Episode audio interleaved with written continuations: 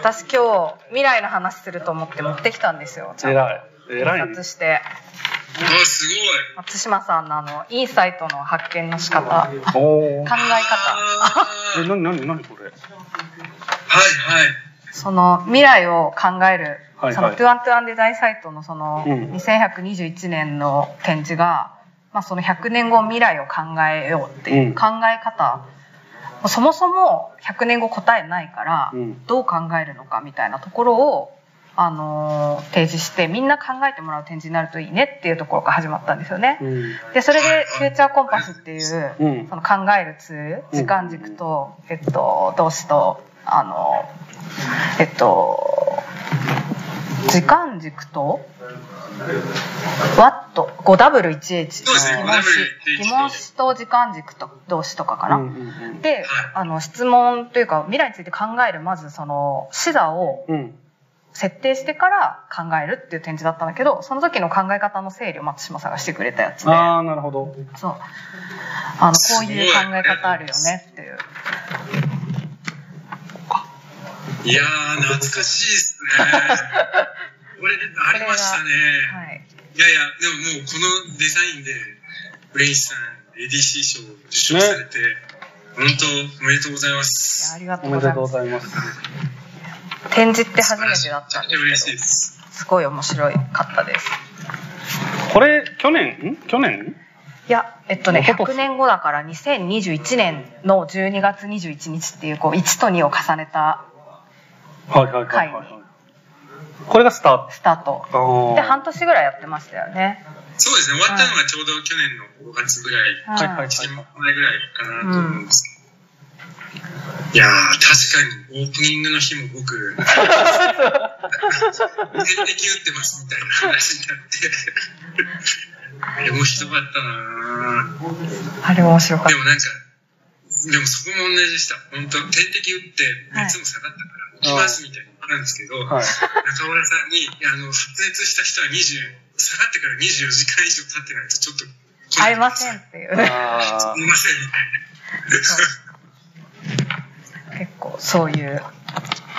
まあでも今ねコロナになってもまあこうやって、うん。あのできる。僕もだからこの間京都行けなかったけどまあできはしたもんね、ん。そう、まあ、なんとかなるんだなっていう、うん。まあなんとかなるってことを身をもって知ったから今回もまあこの iPad だけ用意しとけばなんとかなるっていう。いや本当ねさっきちょっと会場見せていただいて、はい。本当会場行きたかったな。お二人の作業のなんていうか結晶が詰まった会場ちょっと貴重ですよねこれね。どう？いやもうなんか行きたいです明日のデザインチームと小野さんとのこの雑談会があるんですけどはい。私設営からもうせトークイベントも2回これあれ2回目だよね。2回目だし1回あの撮影の日も来てるしうんうん。設営もしてるからもう結構この場にはいるいるっちゃいる方なんですけどああ素晴らしい。なんかもう結構長い仕事珍しくこの仕事ってえっと始まりが2018年うん。に小野さんとちょうど同じタイミングにカンヌの審査員をしていて、うん。はいはい。で小野さんが編集長やるってことになってどうしようみたいなところで、あデザイナー決まってないみたいな状況で私やろっかみたいな感じから始まっていて。私はその時まだ電通にいたのでそもそも博報堂の仕事電通のエリアっていいのみたいなところから 結構長きにわたる。そうだよね。そそこからチームもデザインチームも3人でやっていて。もう ADD でせ3人並列にやってるんですよ。フリーのグラフィックデザイナーの2人と。はいで、結構そういう変な体制でやっていて、というのも、結構その広告会社が出してる広告っていう雑誌だけど、外部からの視点も入ってた方がいいよね、みたいなことで、そういう2人を誘って、あの、なんでしょうね。やっぱ、うちにこもってやっても、あんま良くないかな、みたいなところもあったので、そういう座組でやってるんですけど、で、18年から始めてるから、うんもうだいぶ5年、5年。5年。これ実はでも松島さんも編集長になったのって2018、7でしたっけ？そうなんですよ。18年で僕今月ちょうど満5年というか。あそうですよすごい。ねはい6月1日からだったんで。お本当だ今月だ。おお。そう。どうほとんど一緒ってことですよね。そうそう、ですそう、なって、いや、でも僕、どっかで松島さんと分岐だ、対談したのを覚えてます。8号出た後ぐらいに、ああ、そうかもしれないです。そうでした、そうでした。そう、で、かでうん。はい。そうそうそうそうそうそう。あれ一番最初の号ですよね。そうです。出た後ぐらいに、まあなんかその対談みたいなのがあって、で、なんか小野さんからもどなたか喋りたい人がいたらみたいなんで、あの、言われて、あ、じゃあ松島さんって言って、あの、お会いしたことは全然なかったんですけど、あの、いやいやありがとうございました。そう気になってて、で、で、そう、そこが多分初対面で、そこからでもちょいちょいお話をさせていただく機会が、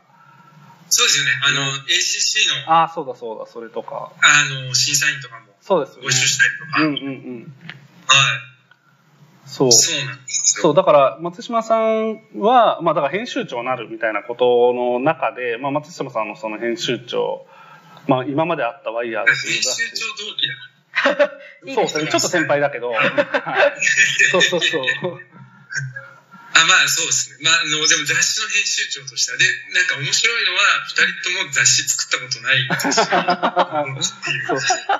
いや、でも、1円で売ったじゃん。あの時、松島さんは、あの、昔、フリーミアム？フリーか、フリーってはい、いうフリーっていう方ね。本出した時に、あの、それを、まあ言ったら、タダで配っタはい。ダで提供してで後からお金を何らかの方法で回収していくってフリーってモデル、フリーミアムってモデルが出てきてるぞっていうのを、本当にそういうフリーミアムって言葉が流行る前に日本で松島さんが持ち込んだんですよね。うんまあ向こうにあるあの、向こうの本を翻訳して。へえ。そう。で、その販売の時にね、うんあの、松島さんが、タダでその本を、はいはい。あれ、た、タダでどうどうしたんでしたっけ？そうなんですよ。あの、それ2009年なんですけれども、うんめっちゃ早いフリーっていう、すごい本当無料でいうフリーっていう名前のタイトルなんですけれども、うんそれ発売前に PDF でうん1万人に無料でダウンロード可能ですみたいな。はいはいやったんです。そのツイッターでやったんですけれども、うん当時。でも、まあ、その本って今って1万部売れたらすげえ売れたっていう世界うん。に、発売前に全文をあの無無料で1万人ダウンロードしますって、まあその当時はめちゃくちゃ衝撃的で、まあだから社内通すのもちょっと大変だったんですけれども、いや、そうですまあそ。れで、しかも、固め、固めの出版社だから。そうそうそう。なんですけど、それやったらすごく、ツイツイッターの2009年ってまだこう一番立ち上がり日本で盛り上がった8年9年、すごいユーフォリアの時期だから、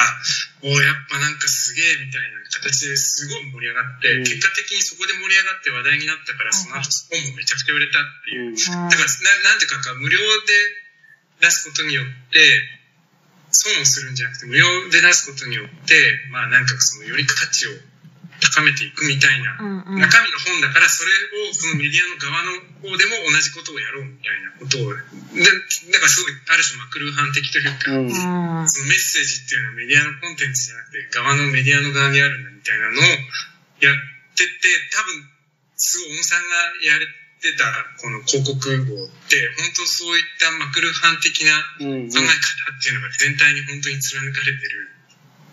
思想なんでなんかそこをすごく共鳴し合ったというか。そう。そのと話を聞いてめちゃくちゃ共感したし、2009年すげえみたいな。あ私大学生。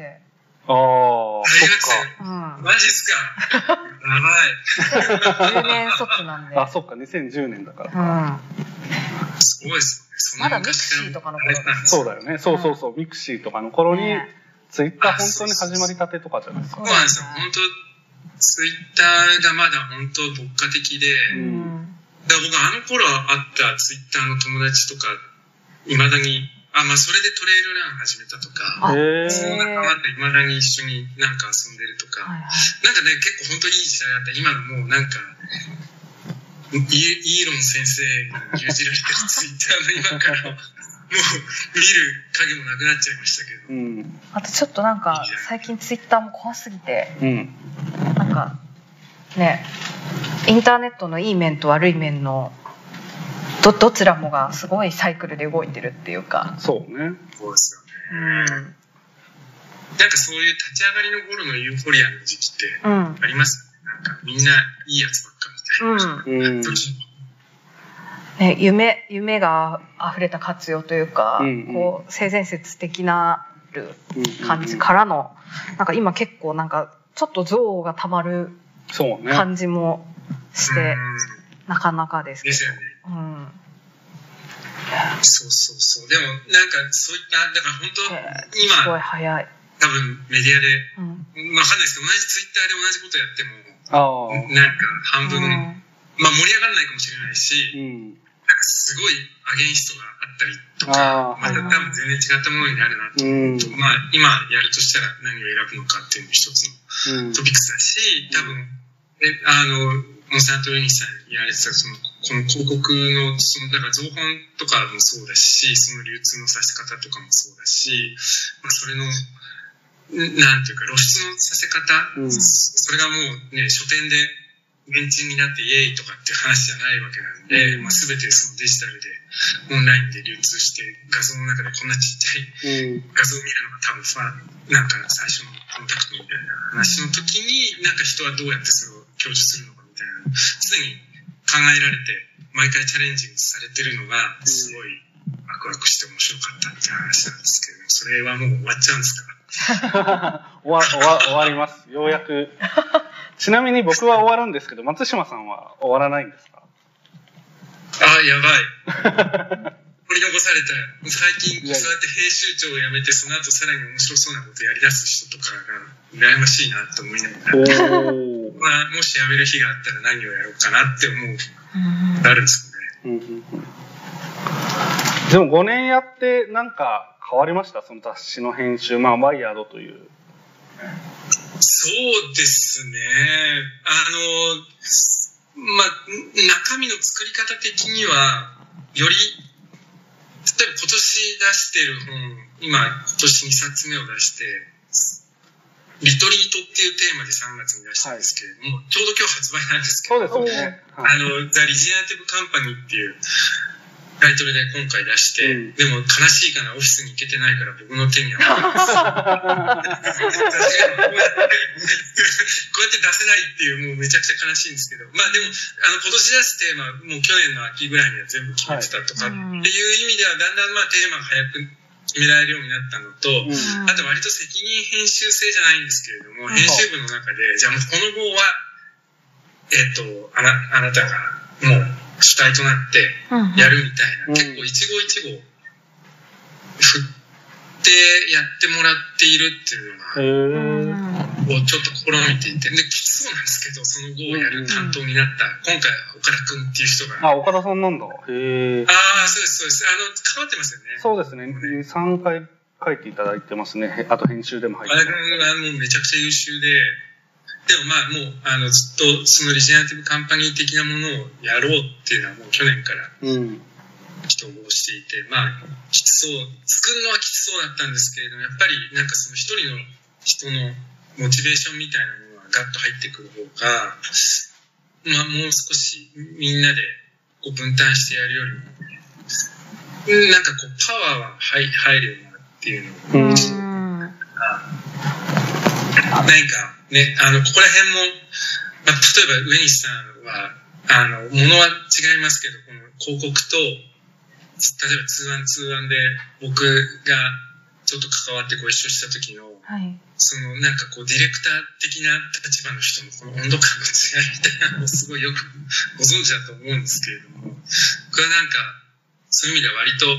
ね、どちらかというと、あの、まあ大きなテーマとかは一緒に決めるんですけど、その後、なんかそこに一番モチベーションを持ってる人と一番才能を持ってる人をどうやってこう掛け合わせて、うん。最良のものができるのかみたいなところを、割ともうパーンって任しちゃうところがうんあるので、なんか、そういう意味では、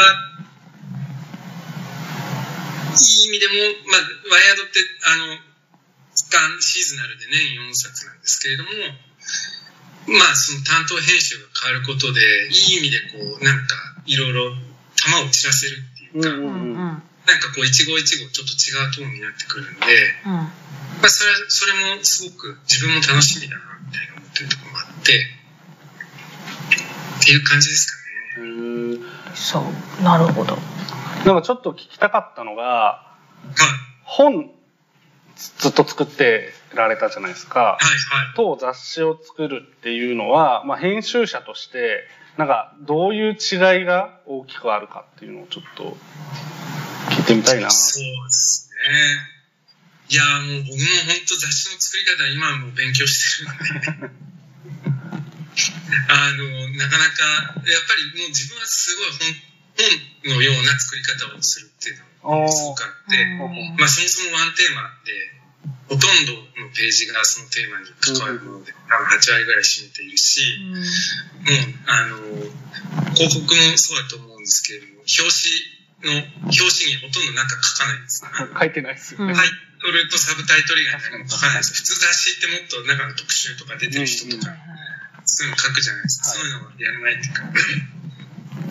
週刊文春方式というか、逆に言うとロゴだけあれば買ってくれるようなメディアを出したいっていうのがあって、そこはもうやっぱり本ともまた違うかもしれないです。本はね、やっぱり一冊一冊タイトル違うものじゃないと、うん。本じゃないんですけれども、ワイヤードはもう、ワイヤードっていうロゴがあれば、なんか成立してるようなものとしてあるといいな、みたいに思ってるところあるんですけど、でも、だんだん雑誌っぽくなってきました。あの雑誌作るプロの人たちがたくさんいるんで、だんだんと、ああ、やっぱもっとちょっとこう、遊びのページとかああるの確かにいいよね、とか。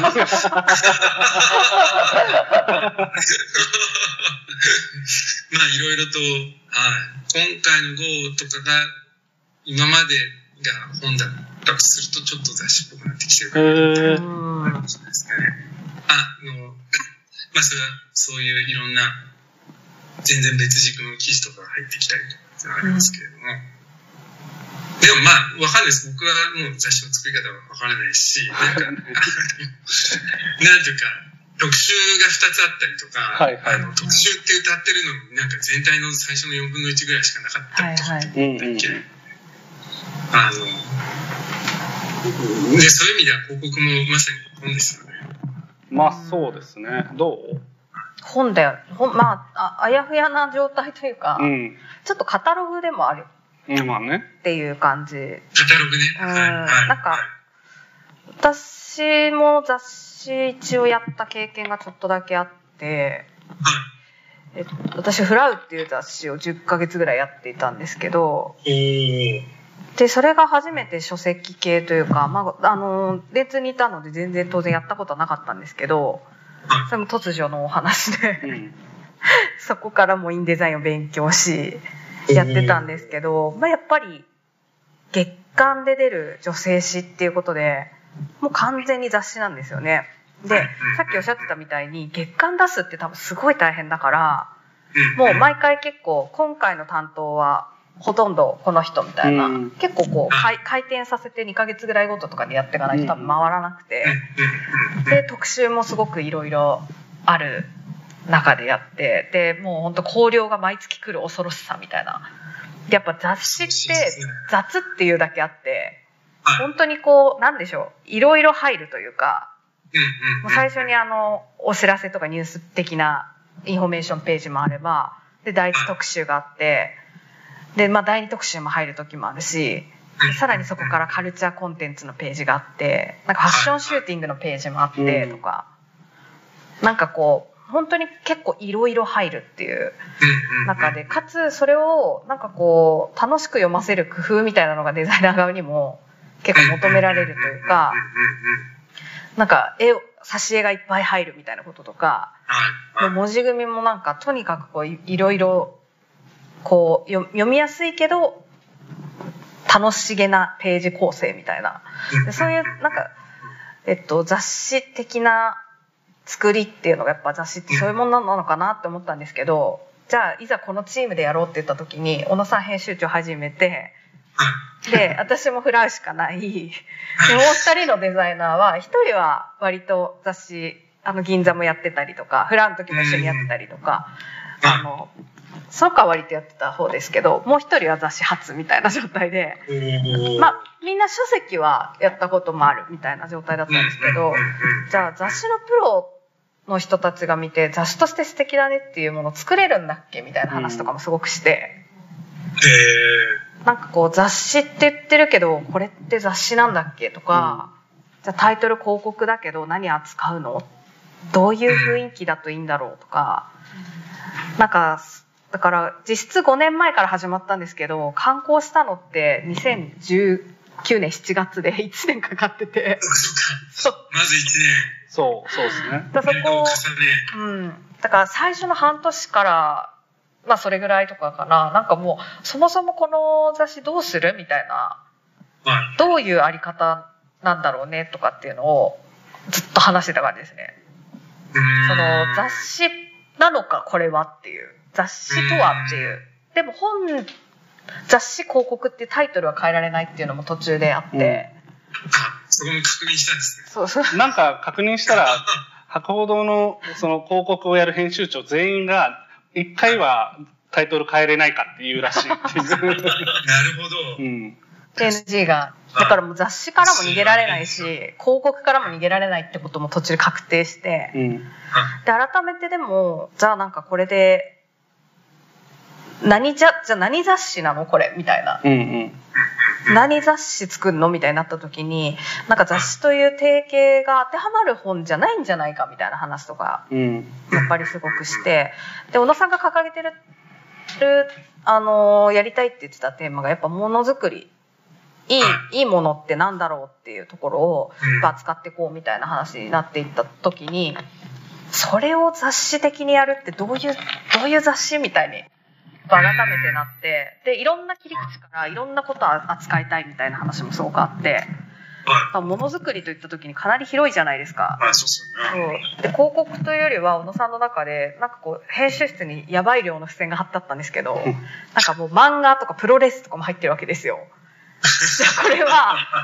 これはどういうじゃあどういう切り口でどうまとめていくんだっていう話になった時にもうカタログって割り切ってしまった時にいろいろなしテーマをワンテーマ広告にまつわるテーマを決めつつそこに対するいろいろな切り口の眼差しとかうん。記事をもうとにかく雑多にうん。入れていくっていう。だからこれは雑誌というよりはカタログ的なことなんじゃないかって割と行き着いてで小野さんの最初の多分 GO の序文かなんかに視点のカタログみたいなね、ワードが出てきたんですけどなんかでもそのカタログっていう感じだとするとそもうやりすぎない方がデザインを1ページ1ページ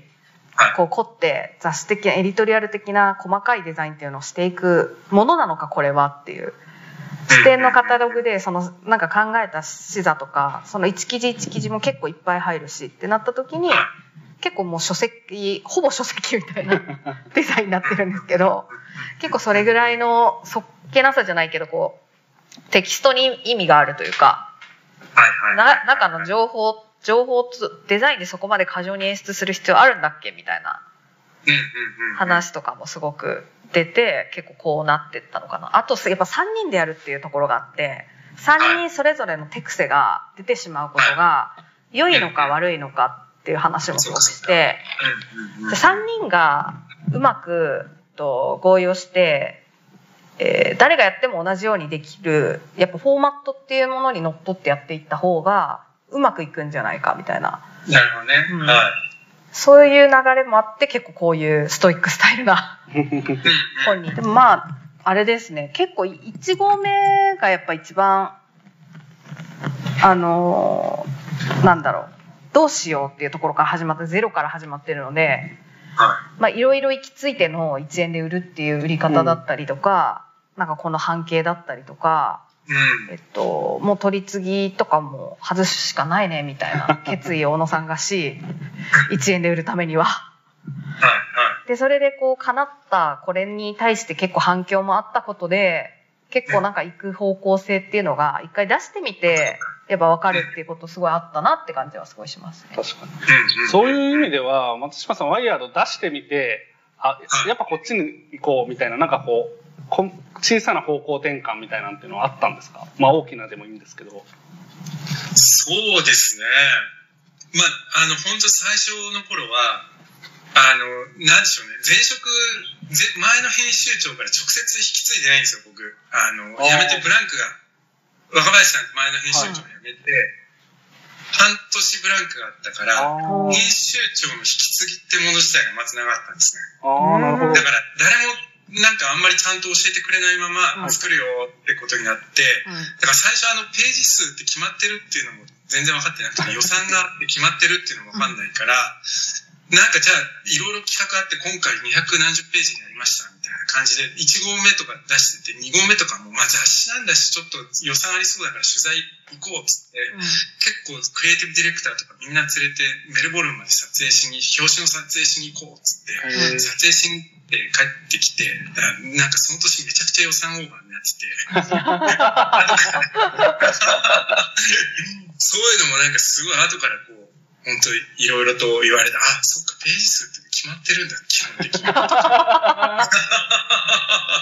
でも最初に200ページのテンションで作っちゃったらいきなりページ数減ったら、なんかこいつら、なんかすげえ手抜いてるとか思われるのがすごい嫌なんで、まあちょっと、じゃあちょっとずつアジャストしていこうか、みたいな。とか、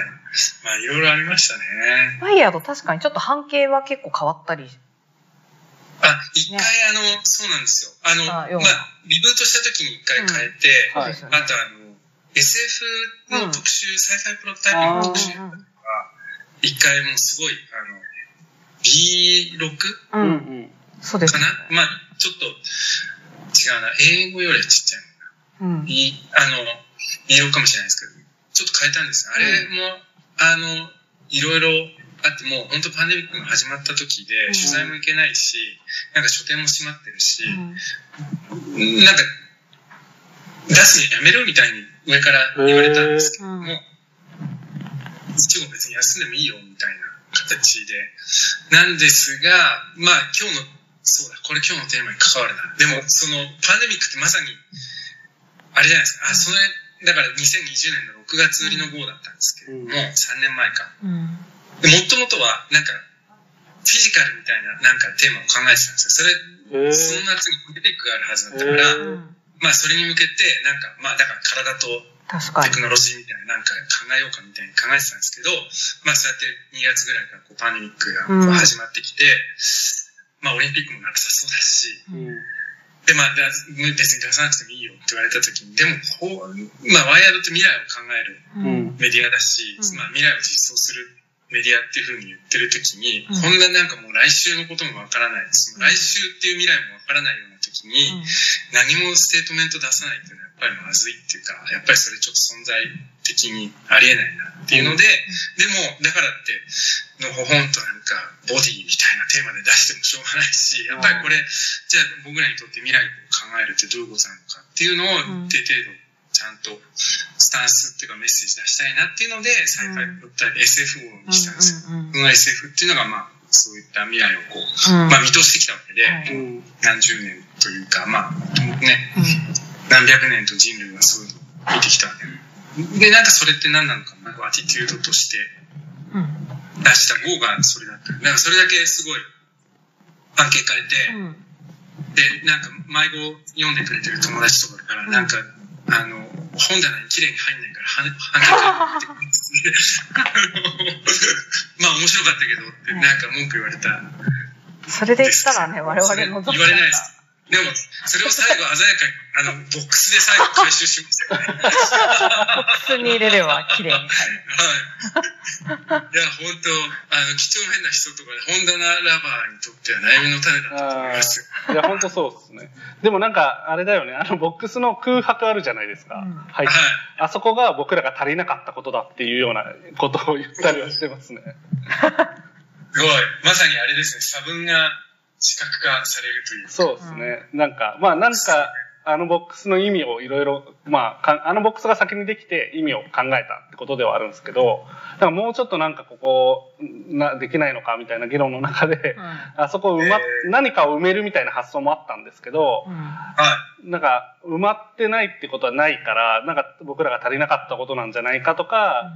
なんかそういう、まあこれからそこに付け足していく、まあ実際物理的には足さないんだけど、足していくことなんじゃないかみたいなことを話して、まあある程度納得納が。あって、あの形になった。ね、めちゃくちゃいい話じゃないですか。いや、でもそうですね。ワイヤードを作っててもいつも編集部でも軽口で言ってるのは、うん。考慮した時点で今作らせてくれたら俺はもっといいもの作れるよねっていうのは、はあ。いつも言ってるっていうか、まあまさに僕らも本当勉強しながら作るんで、そうですよね。あのななんていうかあの決まってることを見つけてきてはいこれですっていうよりはまあ要するに例えば美味しいコーヒー屋さんってどこでしょうっていうのを世界中から集めてただ入って出すんじゃなくて、うん。やっぱりなんかあるテーマってこれってどうやって考えていけばよくてどこがシンクってる話なんだろうみたいなのをこう手探りで見つけてってなんならその手探り具合をそのまま出す出していくっていうところがあるので、まあよく言われるようなそのまあ問いをそのまま出すみたいな話なんで、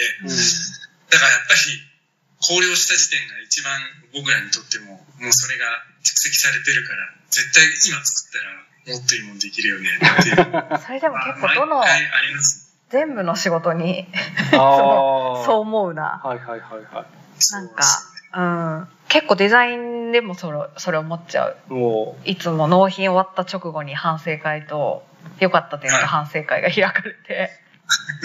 寝ながらこう、寝る時とかにう、。わかる。ずっと反省する。そうそう。あそこもっとああやってればよかったなとか。終わらすまでは必死だから、あの、そこまでそんなに見 振り返ってたら間に合わないから、もう振り返らず行くんだけど、終わった瞬間にめちゃくちゃ振り返るよね。ドロドロドロドロって出てくるみたいなあれがこうだったとか、今この印刷でのトライアルの何かとか、うん。デザイン上でのトライアルの何かとかが、やっぱ後から後からどんどん出てくるから、うん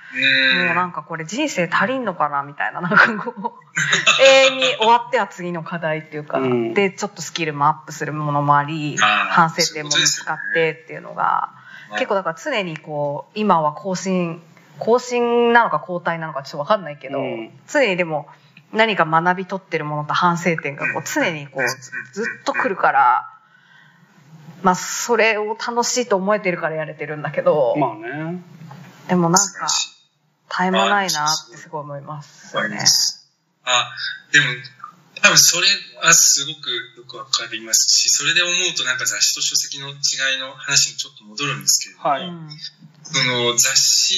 に来て一番最初に驚いたのが、うん考慮した時点でもう成績が出てるっていうことなんですよ。要するに広告の売り上げがいくらだったかっていうことで、逆に言うとその雑誌の売り上げなんてまあ、ももちろんあるんですけど、まあそんなのは桁が1個が2個違うわけで、ーうんなんか雑誌って広告の売り上げで決まるんだみたいな。だから、本当正確に言えばもう考慮する前にもうほぼ決まってるわけですよ。なるほど。広告の営業の締め切りはあるわけなので。はいはいもうそれがショックで、今までその20年近く本を作ってた時って、まあ考慮まで死ぬほど頑張るじゃないですか。うんうん。でも、発売してからが勝負なんです。あ発売してからいかに、それがが、なんていうか、増刷を重ねてい乗って話題になって、うんまあ願わくば10年、20年、50はい。年、100年って読まれる本にしていくかっていうことが。まあ編集者の一番の情熱なわけなので、うんまあだからもちろん作ることも大切なんだけれども、うん出した後は最も大切っていう気持ちでやってたら、雑誌に来たらもうなんか出す前に成績が出てるっていうのがショックで、でも、あ。の、ワイヤードはそういう意味では確実にそこは本のスタイルで、うん。出してからが勝負なんです。だからうん。広告的な、その営業的な、会社的な目で見ればもう出した時に成績決まってるかもしれないけれども、まあ今回の例えばリジェネラティブカンパニーだったらリジェネラティブカンパニーってこれ10年ぐらいはやってきたよねってまあそのうちそのリジェネラティブっていう概念がまた更新されてうん新しいものになるかもしれないけれども、今僕らがそれが価値が重要だと思ってるし、うん。これ出してから10年やっていきたいっていうのは、っていう気持ちで毎回作ってるっていうのはあって、そこはすごい書籍的なマインドを失ってないっていうか、そこを結構注入できたかなっていうのは、この5年でワイヤーでやってきて、ちょっと思ってる中ではあります。その出してるテーマをちゃんとドメインとして大切にしてって、これ、まあね、ワイヤードも別に来月の株価はどうなりますって未来を予想するんじゃなくて、うん。5年、10年先の社会の変化を出すメディアなんで、うん。で本もゆ読まれた瞬間にゴミ箱に捨てられる雑誌じゃなくて、やっぱり10年、20年、30年って本棚にあって、うん。たまに引き出してきて、ああ、こういうこと言ってたなっていうのを参照してもらえるようなものを作るっていうのはすごいやっているっていうか、だから、すごい今回のこう広告のこのイベントみたいに出した後に、ちゃんとそれをこうフォローして盛り上げて、その文脈をこうちゃんと社会の中にこう実装していくっていうのをすごく重視しているというか、それがすごい大切なんじゃないかなって思ってるんですよね。なので、あの、考慮しちゃうと、特に紙ってもう固定しちゃうから、はい。うんもうそれは固定しちゃうんだけれども、うんでもそれの意味みたいなもの、うんそれが何だったのかっていうものは出版された後からこう生まれてくると思ってるんで、そこはすごい意識しているかも。だから本の中にはできなくて、終わった後にもっとこう作れた、作れたっていう、まあ僕も反省しかないんですけれども、うん。でもそこの意味の更新っていうのは出した後にもできて、あで幸い、だから前は書籍だったけど、今雑誌とウェブメディアなんで、うんうん。ウェウェブメディアによってそれの文脈をどんどん拡張していくはいはいに拡張していくって、なんかその新しいバランスみたいな、なんかだんだんと型ができてきたかなっていうのは思いま。したね。何年やるんですかなんでやるんですかね。そうですね。まあ、やることがなくなったらえ？ですかね。なくあーやることがなくなったらはははなるほどね。なんかでも始めるときに、まあ、さっきもおっしゃってましたけど始めるときなのかわかんないですけど未来を実装するってどのタイミングでつけたんでしたっけ？そうですね、僕、確かって今、もう一回見直したいんですけれども、その就任した時に、はい。まあ、リターズレターっていうか書くんですけれども、うんはい。まあ、その時に、実装するメディアっていう、掲げてるんですよ。で、それが、まあ、まさにさっき話したことと同じで、まあ、メディアなんて、まあ、ややもすると、なんかかっこいいこと言って言いっぱなしで、なんかわーって盛り上げといて、もうすぐ次の号です。つって、また全然違うこと言うみたいな。まあなんか、あの、もちろん、あの、ある種の、あの、自虐とともに言えば、まあ勝手なこと言ってりゃいいみたいな、うんうんその、まあ水商売メディアな、あの、な業種なんですけど、そうじゃなくて、ちゃんと言ったことに責任を持って、社会の中で自分たちはこれがあるといいよねって思える、その未来に対していいよねって思えることをテーマとして出すんだったら、それをちゃんと実装するところまでやっていこうっていうのはすごくあって、まあそれ本でもそういうことを思っていて、まあすごい大それた、そんな本の、本とか雑誌の編集者にそんなことできるわけないじゃんって思われるかもしれないんですけれども、うんでもその価値がちゃんと社会の中に実装されていくところまでちゃんと見届けて、あの、ちゃんとやっていきたいっていうのが根底にあるのはずっと変わらないんですよね。うん結構その実装っていうキーワードになんかすごい共感した、まあ今も知ってますけど、その対談させてもらった時に2019年に、なんかすごいそこを響いたというか、なんか結構今まさにおっしゃってた未来みたいなことを語る時に、まあ語りっぱなしみたいなことって、まああるというか、なんかそこ、特に広告会社にいると、それがあるあるなんですよね。で、しかも僕らは、広告会社の人間で自分たちが未来をこうしたいっていうよりは、まあ、クライアントが、まあ、どういう未来を作るかっていうのを代弁するわけだから、それがさらに複雑なあの気持ちでそれをやるわけで、だからそのこう、この今たまたま担当しているクライアントが未来の地球のためにこういうふうなことをしますって言っても違うそのクライアントの仕事終わったもうそのクライアントの仕事続けない、続いてない可能性もあって、全く違うこと別のところで、未来はこうなりますって、また別のこと言ってるみたいな、なんか結構軽薄な未来っていう、未来っていうものに対して軽薄な付き合い方をしてしまう、あの、職業でもあるので、まあ、職業でもあるっていうか、まあ僕は少なくともそう感じたんですよね。だから他の人はそういうスタンスじゃないかもしれないんですけど、だからなんかすごい未来って言葉に、すごいその、なんていうのかな、こう、怖さを感じてた、その言葉っていうものに、怖さというか、なんか、簡単に使えないな、簡単に使うの怖いな、みたいなことをすごい思っていたんですよね。そう。だからまあ今日そういう話もしたいなと思って、こう、未来っていう言葉の、まあ、言葉というか未来っていうものを今向き合う意味って一体何なのかとか、まあ、どういう態度で向き合うべきなのか、べきかというか向き合うのかみたいなことをちょっと話したいなと思って、まあ、そんな雑談だから、その、全然話それちゃってもいいんですけど、なんかそんなこと話せればなと思って。すごい。49分経って、やっと本題に入ってきました。そう、大体1時間ぐらい、あの、すると、うん場が温まって。そう、場が温まる。本当にね、話さないやつもあるんですよ。うん。本題に行き着かない。本題に行き着かないけど、まあなんとなく本題の周辺を喋ったかなみたいな、なんかそういうこともありますね。なんで、あの、本題話さなくてもいいんですけど、全然未来の話しなくてもいいけど、でもなんか、そう、実装するみたいなことを、でも掲げるのもある種簡単じゃないですか、実装するメディア、未来の実装する。そ今、松島さん、まあさっき、その、出して固定化、紙として固定化された終わりじゃなくて、その後も、まあウェブでフォローしていって、継続的になんか出したコンセプトっていうのを、まあ、10年続けるぞみたいな意気込みでやってるっていうのがその一つの表れだと思うんですけど他にその実装するみたいなところってなんか現れてるところってあります？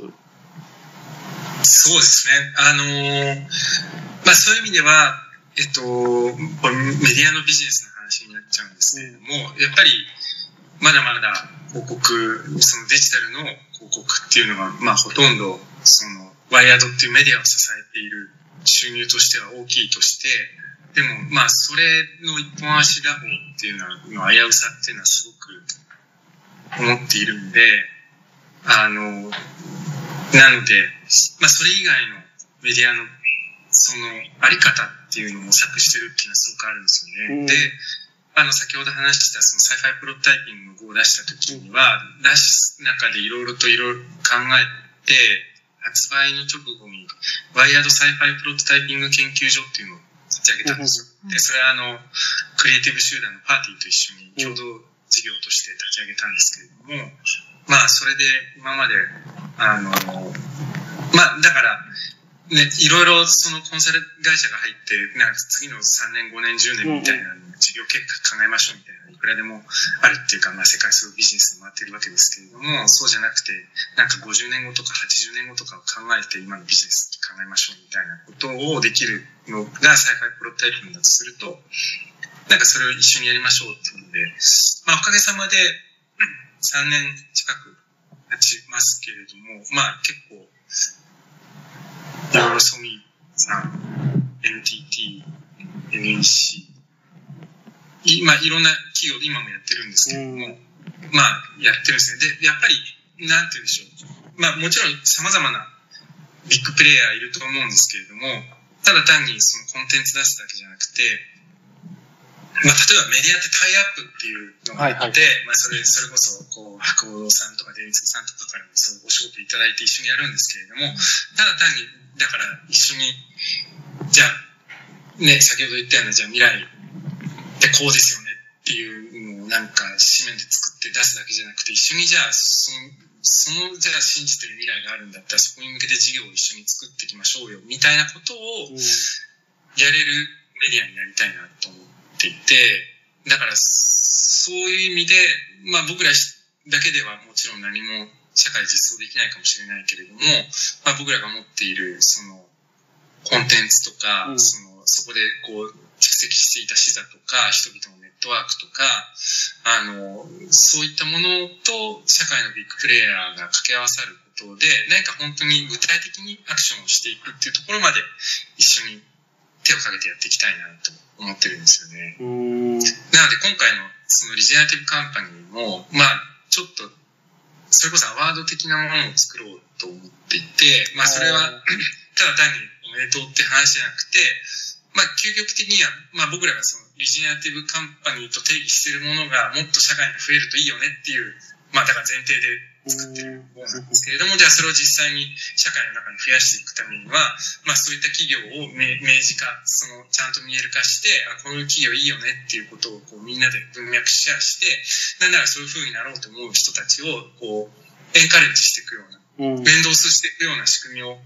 作らなければいけなくて、だったらそこの仕組みもちゃんと作っていこうっていうことを、まあ、僕らややりたくて、あの、一緒にやってくれる企業絶賛今 なるほどね。あの、そういうことを、はい単純な広告ビジネスじゃない、だけじゃなくて、そういうことをやっていくことが、まあ多分将来的にはメディアっていうものの一つの形かなっていうふうに思ってるんですよ。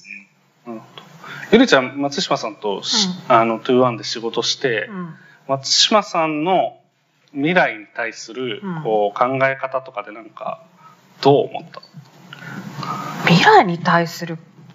考え方？なんか未来じゃんもうこれテーマが。テーマ未来。ら未来についてさそんな向き合わないじゃん。なんて全く向き合わないわけじゃないけど、うん。なんていうの？テクノロジーとこの先未来がどうなってどうなっていくべきなのかみたいなことを何かコンセプトを提示するみたいなことってまあ多分、まあ、広告の仕事でなくはないけど、うんまあそういう仕事ってまあそんないっぱいはないじゃん。そうね。それ難しいな。でもなんかこういうの提示されたりとか。うん、なんかね、一通りじゃないんだなっていうのはすごい思った。こう、進むだけじゃないみたいな話というか。その、この、結構私このバックキャストとか、フォアキャストとバックキャストみたいな話とか。すごくい意外というか、なんか、あ、そういう考え方もあるんだな、みたいなのを思ったりして、こう、現在から未来を見るっていうのも、うんもっと未来からこう、遡ってみるとか、あそう。なんか、結構、なんか考え方っていうのが、こう時間はこう進んではいるんだけれど、うんそこをどう捉えていくかって様々だなとか、うん。なんか、過去に遡るっていうことも未来を考えるってこととうん意外と通じてるんだなとか、うんなんかこう、うん、テクノロジーが進化してとかって言って、なまあこの展示の時に結構だからやっぱすごい面白いなと思ったんだよね。はいいろんな人の答えも展示されてあ。るから、はいはいなんか結構みんなそれぞれの切り口でこう、あの手に想像ができる50年で考える人もいれば、はいもうもっとその人類5ぐらいまで考える人もい,、うん。いるとか、なんかこう、結構、うーん、なんか捉え方様々で、だから未来って言ってるんだけど、未来っていうのは別にこう、漠然としたものでもないなというか、なんか、私の進んでったちょっと先のことかもしれないしなんかもっと昔のご先祖様から今までっていう時間軸を考えた時に今からこうこそこれを進むっていう話かもしれないしとか、なんかそうこう捉え方をこう細密に設定してみるとうん意外と楽しいなって思った感じかな。うなるほどね。そう。松島さんその未来をまあ未来をこうなんていうのかな予感してなんかコンセプトを提示しているんだと思うんですけども、まあ、あとフリーとかの本とか出す時もまあこれ来るぞっていうこう感覚を持ってまあ提示をしていると思うんですけどそのなんだろうそのコンセプトをとかまあこれ来るぞってやつを持ってくるみたいなこととかなんかどういうなんかセオリーみたいなのとかってあるんですか？そうですね。なんか、セオリーみたいなものがあるかって言われると、ないんですけれど、まあ、さっきの話の続きで言うと、できるだけその重心の低いものを捕まえたいっていうのは常にあって、だから、もう3年後にはみんな知ってて当たり前のものになってるよりは、その5年、10年かけて大きく変わっていくような、その停留の方にある流れをどれだけ捕まえられるかみたいな結構考える時がありますね。だから逆に今で言うと、生成 AI とかって触りにくいっていうか、ははあ。の、もう日々進化していくようなものっていうのはあんまり雑誌とか本には向かないなとう思っていんたりとか、逆に今の生成 AI の話、今日も実は昼間どっか一個講演してたんですけど、本当は現地に行くはずだったんですけど、こうやって話をやったんですけれども、でもその時参照するのは逆に、まあ僕、あの、ケビン・ケリーってワイヤードの創刊のエグゼクティブエディターの人すごい好きで、まあ個人的にも好きだし、彼の本、2017年かな、6年か7年にインターネットの次に来るものっていう本を出してるんですけれども、未だに今日もその本の話をして、うん。あの本はまさに、あの、数年後の変化のことじゃないけど、次の30年で起こる変化について書いてますっていう本なんで、だからうん。今後30年この本読んでりゃ大丈夫みたいな本なんですけれども、やっぱりなんか今日話すので、久々にパラパラって見せたら、うん。おお、こんなこと言ってたっていうか、ははまあ、例えばそれこそ生成 AI 的なものについても、すすごく、あ、言及してるなっていうえそういうものなんですよ。で、なんかそういうものをこう捕まえていきたいなっていうのがすごいますね。だから今、ウィンさんおっしゃっていただいたように、まあ、あの、 Two One Two One の展示って2121年で、100年先だから、すごい、100年先ってまあ絶対わからないわけですよ。うん僕ら、僕らにとっては。もうなんかそんな10年先だってうん普段わからないかわかんないんですけれども、案外、普通に考えれば、自分たちにもし子供がいたら、その子供の子供は多分その100年後は大体生きてるだろうなっていう意味で言うと、結構すぐっていうね、うんさっき言いましたように、結構実は手の届くところにあるっていう、その矛盾の中で考えるって面白いんですけれども、なんか100年前の本展示しましたもんね。100年前の、面白かったうん、です、ね。面白かったですよね。あの、明治時代うん100年前の100年先を予想するみたいな。うん。結構当たってるのありましたよね。結構当たってました。女はい性代議士が話すようになってるだろううんし。ああ、はいはいはいはい。やっぱその当時には全然やっぱなかったことっていうのが、あとなんかやっぱ飛行機みたいはいな。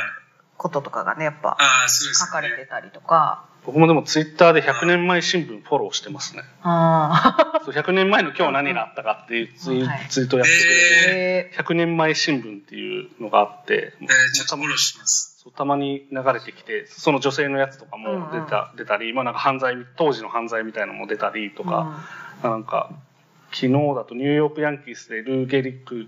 19歳が代打で出場みたいな、そそんなあったんだ。みたいなの、割とスポーツニュースが出たりとか、でもなんかそ、それこそ100年前の新聞で、人間は空を飛ぶとか、宇宙行くとか、例えば SF とかでもはい。散々書かれてるわけじゃないですか。うん。でも、確か戦後のニューヨークタイムズの記事で、やっぱり飛行機みたいなあんな重いものが成層圏を越えて宇宙に行くのは絶対に不可能だみたいにあ書かれたりするんですよ。うん要するに、だから、そのぐらい人間の想像力はすごい先まで見えてるのに、うん。社会常識みたいなものは、全然そこには到達しないみたいなことすごくあったりするんで、だからそういう意味でもしかして100年先みたいなのを考えてみるっていうのは、うん。実は有効っていうのもあるし、あと、これはわかんない、弁理士さんとかとは話したかもしれないですよく話す話なんですけれども、なんか100年先から今をそのバックキャスト見てみると、今考えている、今見えてるものと全然違う。現在ってものが全然違う風景になるってことがよくあって、よく言うのはその22世紀の歴史の教科書、2121年に歴史の教科書があるとすると、うん人類がインターネットを使い出したのは、うん。パンデミックが終わってからだみたいな。パンデミックによって人類はインターネットを使い出したみたいに書かれてるだろうってことをよく言うんですけれども、うんそれどういうことかっていうと、もちろんその僕ら、ワイヤードも1993年に誕生したんですけど、そこから30年、僕らインターネットを使ってきたよと思うんですけれども、うん。多分22世紀の人から見れば、でもそうは言ってもみんな満員電車に乗ってたりとか、その、みんな病原菌持ってるって分かってるのに病院っていう一箇所のところに集まったりとか、その大切な意思決定をその物理的に集まれる人だけでやってたとか、それってインターネットがなかったからですよねとしかうん。多分思わないと思うんですよ。だから、うん。もしかして一部の何か使用期間というかテスト的にごく限られた機能は使ってたかもしれないけれども、人類がインターネット使い出したのはパンデミック、2020年パンデミックがやってきて、うん。インターネットが普及みたいな。うん。形になるだろうっていうことで、だからすごくもっと100年のスパンで考えれば、僕らは全然インターネットのインパクトなんて全くまだ体験すらできてないし、うん。AI のインパクトも全く体験できてないし、うん。多分100年後から考えてたら、なんか僕らおじいちゃんおばあちゃんがほぼ何も体験ししてなかったんだねとしか思われないっていう、なんかそういう意味でも、100年先まで飛んでみてバックキャストで見てみると、今自分たちが生きてる世界っていうのは全然違う風景で見られるっていうのはすごい、未来を見る上ではすごい有効だなと思ってるっていうのと、なんか今の話って、なんかすごい、あの、自己啓発みたいな話になっちゃうけど、うん啓発して？なんか、普通にそう思って生きてると面白いっていうか、うん、あの、その、なんかテクノロジーとか創造みたいな話じゃなかったとしても、うん。なんか、悩みなくなるっていうか、いやいや、そういうのはあれかもしれないです。うん、なんか時間を長時間で捉えてみると、うん。は結構もし、なんか、私結構た、なんか、悩みなくなるなって思って。今悩んでることとか、今こんこれしかできないって思ってることは、もう未来には絶対に解決されてるんじゃないかって思ったりとか、い。逆に、多分、三万、縄文人と私が多分同じことを悩んでたりとか、はいはいはいはいはいそれは変わらないことだし、うんうんはい。一方で今私が悩んでることなんて多分100年後の人は絶対にもう悩まなくなってるだろうなとか、うんじゃあその女性の代議士問題とかうん。ジェンダーってようやく今話題になってるけど、多分もう100年前から思ってた人はずっといてようやく今世紀私の生きてる間ぐらいにもうちょっと良くなるのかなっていう兆しが今見えてて。うんうんうん私の多分孫とか100年後ぐらいの世代からしたらそんな時代あったのみたいなことになってるんだろうなって思うと、うん。なんかその変わる価値観と変わらないもののうんうんうんうん。なんかあんまりこう未来に希望じゃないけどなんかこうコントロールはできないんだけど何か変わってるんだろうなって思うことが可能性に感じるっていうかうん面白いなって思っていやーまさに。必ずしもよくいくものだけでもないなと思って。なんかそこのコントロールできなさっていうか世の中がどう移っていくのかの分からなさもちょっと面白いなって思う。うんそうですよね。なんか本当広い、そうなんですよ。あの、僕もつい最近知った言葉なんですけれども、その歴史の終わり症候群かな。ちょっとの終わり症詳しく、あれなんですけれども、どっかワイヤードの記事最近あったんですけれども、人々は今が歴史の終わりだって常に考えてしまう。要するにここから先100年後があんまり今と変わらないものだとついつい考えてしまうんだけれども、実はそれがものすごい変わっているっていう未来からもう一回そのバックキャストで考えてみるっていうのは、その歴史の終わり症候群を打破する一つの思考実験としてはすごい面白いことなんじゃないかなと思うんですけど。あと、まあでも逆に100年前みたいなのも、そのさっきの100年前から100年後考えるみたいなのがすごい有効で、うん。やっぱりそういう、例えば、あの、すごいネガティブな未来がやってくるみたいなのって、まあ歴史を学べば、人類常にそれ考えてたんだなっていうのも大体わかるし、常にもう未来は悪くなるっていうことをこう考えて、まあそれで宗教とかも生まれてくるんだと思うんですけれども、で、宗教はそれ最後になんか千年王国みたいなのが生まれてきて最後救済されるよみたいな話だと思うんですけれども、なのでそういう歴史をこう振り返るっていうのも未来を考える上ですごく重要だなと思っていて、いつも、いつも持ちネタで言えるのが、その、あの、複製技術時代の芸術っていうウォルター・ベンヤミンが書いた本が100年ぐらい前にあるんですけれども、なんかそれが100年前のその芸術、複製技術、だからココピーですよね。コピーするっていう意味で、あの、その当時はそういう問題になったのは、その、あの、音楽、レコードとか、うん写真とかなんですけど、だから現実があるのに現実じゃないコピーが生まれてきて、これは本当に芸術なのかみたいな話をしていて、でも、それでよく言うのが、その、もちろん最初にそのレコードができて、それ蓄音機でかけて、うん。みんな音楽だよって聞いても、まあ、うん。普通その当時の人はみんなこんなの音楽じゃねえみたいな思ったわけですよ。音ももちろん悪いし、うん。その人が演奏してないし、人が演奏してなくてこんな嘘物の音楽なんてありえないって最初は思ったんですけど、でもそこから100年経って僕ら別にこうストリーミングとかで今聞いて、うん。いちいち聞いててこれ嘘物の音楽なんだよなとは思わないしあの、そのコピーされた音楽聴いて感動したりとか涙流したりとか、うん。一生の思い出になるようなこう場面で食わしたりとか、まあその中でこう人生とか青春とかをこう送っていってもうん。完全に人生の一部なわけなんですよね。だから、それ何の話でやってるかっていうと、今そのメタバースとかうん。ミラーワールドとかっていう、そのこれから場所っていうものがどんどんコピーされていく時代になるんですけれども、でもその複製技術時代の場所っていうものが、今僕らはそのメタバースとか、まああありだし、うん。まあ、あの、その中でゲームとかもやってるけれども、まあ、それはこう現実の物理的なこう場所があって、メタバースがあってっていうふうに僕ら捉えてるんですけれども、多分自分たちの孫の世代とかになると、その中で恋愛したりとか、その中でこう歴史、一生忘れない経験をしたりとか、なんか人生の大半をそこで過ごすし、なんかその、そのメタバースの中にいること、いちいちここは嘘物の場所で現実の場所とは違うんだよな、とは、多分全然考えなくなるっていう意味で、なんか今言ってるメタバースだ、ミラーワールドだっていうのを考えるときに、その100年前のウォルター・ベンヤミンの生理術時代の芸術を考えることがものすごい有効だなっていうふうにうん確かに。日頃思ってるんですよ。だからそういう意味でこう100年前のことをかんに人類がどういう対処をしたかって考えるのって未だにすごい有効っていうか、うん。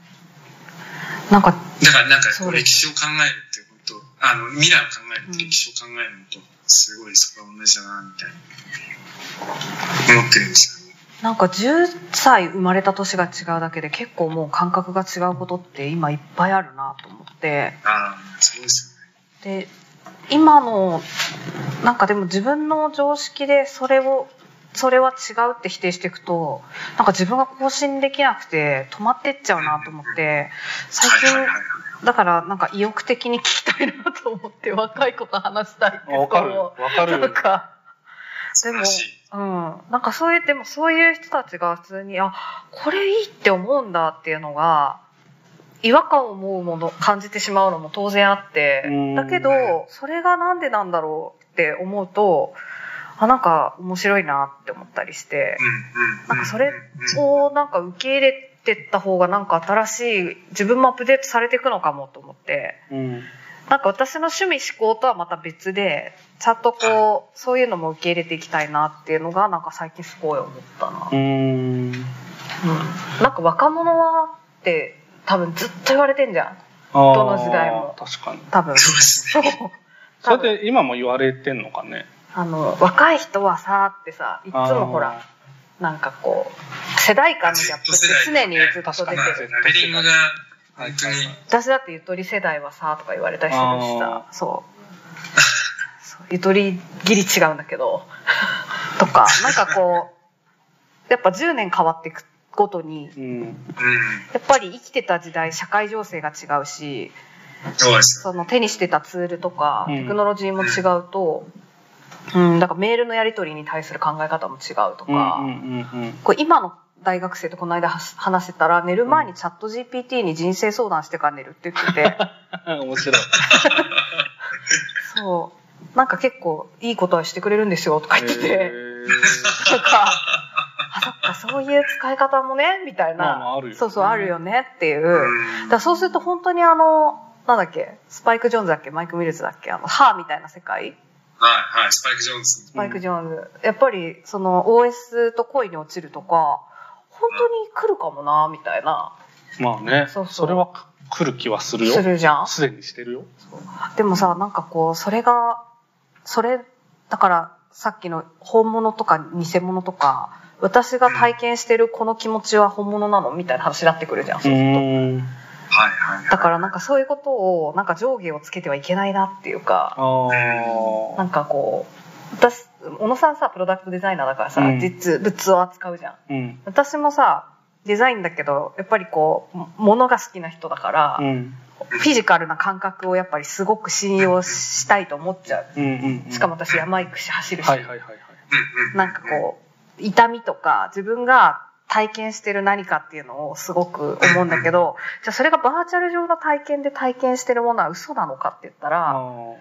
そこに、そこに抵抗がある自分もちょっといるんだけど、うん。それも、そういうことになっていくのかも、みたいな、なんか受け入れざるを得ないのかもな、というか、うん。で、そこ面白いって思えた時にまた何か新しいものを作れるようになるかな、とか、うんうんなんかちょっとそこを閉じないようにしようっていう、なんかちょっと意識的に気をつけるように思います。まあでも虚実扱った時に、うんまあ、やっぱ虚実の二項対立みたいなものをなんか虚実って言葉がそのままあの二項対立を崩してるなと思ったんですよ。虚実だからもう両方あるじゃないですかその言葉に。文化とかはい虚実って言って虚実って言うと虚と実じゃなくて虚実だからうんなんかフィクションリアリティではなくて、まあ、フィクショナリティみたいな感じなんでしょうねきっと。はいはいはい。だからなんかそういう状況っていうのがもう当たり前になっていく当たり前っていうかまあそもそも世の中フィクション、まあ、虚実なんだっていうふうになんか捉えるといいなって思っ作りながら思ったね。だからそのまあ当然なんかデジタルとバーチャルリアルとバーチャルみたいな区分っていうのはあるんだけれども、それはまあ、あのーなんだろうな、インターネットが始まったのがパンデミック以降みたいな形で、あのーなんだろう、この時代まではリアルとバーチャルが区別されてましたみたいな、うん。そういう区別の仕方がありましたみたいな、なんか感じになるんじゃないかなっていうのは、うん。で、そもそも、でも、そもそも本当はもう人類は太古の昔からリアルとバーチャルは区別されてないんだけれども、なぜかこの期間リアルとバーチャルが区別される期間がありましたみたいな、なんかそういう状態なんじゃないかなっていうのはすごいうん。今も聞いてて思いましたね。うん。ね。それなくなっていくとだんだんなんかあのエヴァの AT フィールドなくなったみたいなあ感じになるのかなとそうだかね。なんか人ってだから私の感覚がどんどんこう拡張してって人と境界がなくなっていくとかになっていくのかなとかさなんかいろいろ考えると。そうだよね。まあ、だもう最近やっぱチャット GPT の延長でやっぱ人が死んだ後もその人が生き続けるみたいな話ってあるじゃないですか。うん。だから、まあでもそれもなんか結構リアリアル、リアリティを持ってか感じてしまうそうね。ですよね。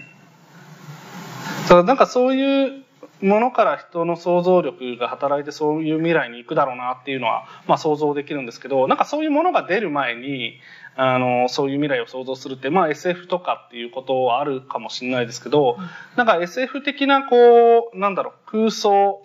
科学みたいなことは、あの、もうちょい先の未来だなと思ってて、で、松島さんがなんか提示してるのってもうちょい近い未来な気がしていて。で、なんかその時に結構ワードを提示するじゃないですか、言葉を。あ、そうですね。どうやってんすか？言葉。いやー、でも、そうですよね。まあ、でも、言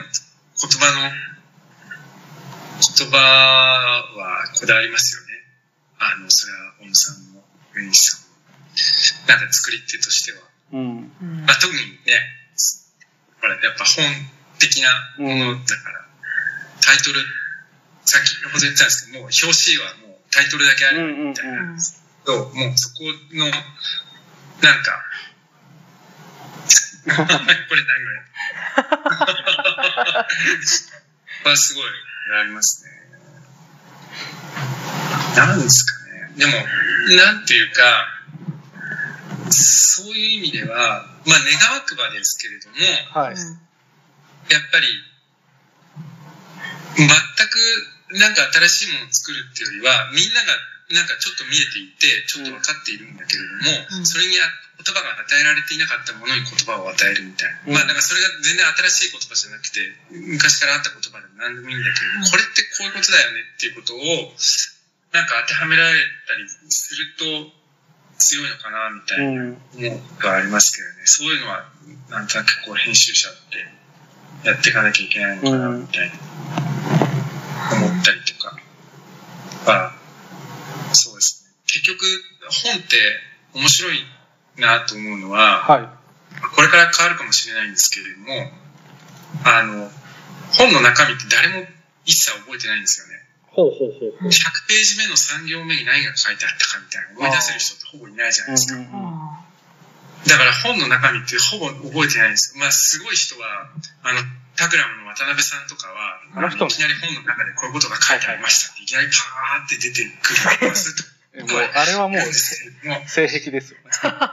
普通の人は出てこないじゃないですか。あの本よかった、ああいうことが書いてあったよとかまでは言えても、あの本のななんとかの章の何個目の込み出しに、はいはいそこでこういうことが書いてあってさ、っていうのは、うん普通会話ではありえないんですだからやっぱり本ってすごくそういう意味では概念的なものだと思うんですよ。うん。その背表紙があってタイトルがあって表表紙と裏表紙があってそのパッケージされてるここに何かが詰まってるっていうその概念だけはうん自分の中で吸収するんだけれども結局はその中に書いてある文字の羅列を具体的には一切記憶しないわけなんであだからその時にそのここで何が書いてあったかっていうことを起動させるものが多分タイトルというかあ。そのワードだと思うんですよ。だからそこの強さとか、そこのこう関連、リレバンス、その関連性とか、なんかそういうものがあれば強ければ強いほど、その本の中で何が言われていたかを想起することができるっていう意味で、っていう意味でそのなんかワードを一個ポンと持ってくることにこだわるっていうのが身についたかもしれないですね。その書籍、編集をずっとやってきたからっていかもしれないです。面白いですね。なんか本はもう概念であるっていうのめちゃくちゃ面白いし、加瀬さん喜びそうです。このデザイナーのメンバーの一人に加瀬徹さんって人がいて、もうなんか、そもそも彼はもう今京都にいるんで、まあ、あの、打ち合わせの時に概念としてあの iPad で登場するんですけど、加瀬徹という概念と僕らは話すんですけど、まあすごいその概念的なあの話が好きで、あの、なんだっけ、文化号かな？なんかの虚実号かな？なんか、はい。いいや。本みたいな本を作ろうみたいなことを言い出したり、本みたいな本ってなんだみたいな、なんか、すごい概念の話をするのがすごい好きなんですけど、まあでもなんか今の本は概念的っていう松島さんの発言に対してめちゃくちゃ共感しそうだなと思って、まあ僕もした、僕は共感というよりは、そういう視点があるのかっていう驚きの方があったんですけど、いや、面白い。面白いです。確かに、その、起動、その本の、まあ概念としての本があった時に、その中、中身誰もまあ覚えてないし、まあ一文覚えてるとかあるかもしれないですけど、全体として何なのかっていう時の起動、まあスイッチがタイトルっていうのは面白いですね。うん。そういう意味で私やっぱ紙の本ってフィジカルにめくった経験とか、読んだ場所とか、なんかちょっと自分に覚えやすい気がして。うん。ああ、本当ですね。うん。なんかやっぱ五感が多く使ってるものの方が、うん。なんか記憶に残るなと思って。それでも確かにそうかも。僕結構、あの、付箋じゃなくて折り目なドッグイヤーなんですけど、なんかドッグイヤーの、なんか、もうほとんどにつけちゃうんですけど、うん。まあでも時々つけないから、あの、なんかそのドッグイヤーがめっちゃ濃いところっていうのを集中的に読んだんだなとかっていうのを、うん。パッと見でわかるから、なんかそういう物理的な、なんていうか、足跡というか、なうんていうの、手、手あ手跡というか、そういうのが残るのと、まあ本そのもののなんか形とか、なんだろう、よれ具合とかで、なんか自分との関係性っていうのが、なんかできて、で、その本が何だったのかっていう感じっていうのがある。なんか物理物のうん。うん。特権というか、そういう感じはありますね。まあデジタルでもそういうのできるかもしれないですけど、うんなんか、うん。なんか、あ、僕もすぐ小野さんと同じ派でドッグイヤーガンガンつけてから派だし、その、さっき言ったインターネットの次に来るものとも6年前のやつ今日講演する前に、ちょっと探したいフレーズがあって、はい、はい。でも大体、なんかここら辺ここら辺にあったはずみたいな感じでバーってやると、まあ探せるみたいな。はいまさにフィジカルだなと思うんですけど、でも、あの、これ、本当研究でもあって、うんはい。その、Kindle とか、その電子書籍で読んでる場合と、うん同じもの本で読んだ場合で、その、あらすじとか、その登場人物のその相関図とかの、後でテストすると、やっぱり優位に全然、へ Kindle 然覚えてないみたいな。紙の本の方が、うんそそういうものをこう吸収しやすいみたいな、結構、うんまあ英語圏ですけど、うん。気あります。だから、でも、あの、これも、まあ、半分自虐ですけれども、はいまあ、いつも、結構、情報をどうやって取ればいいんですかって言われた時に本読むのが絶対いいよって言って、うんなぜなら、誰も本読んでないからってことを言うんですよね。あの、要するに、他の隣の席の人と同じものを読んでても、そこに情報の差分が生まれないから、うんその情報の意味はないと。うん。だからみんなが読んでる本とか、みんなが見てる映画とかうん見てても、まあほぼ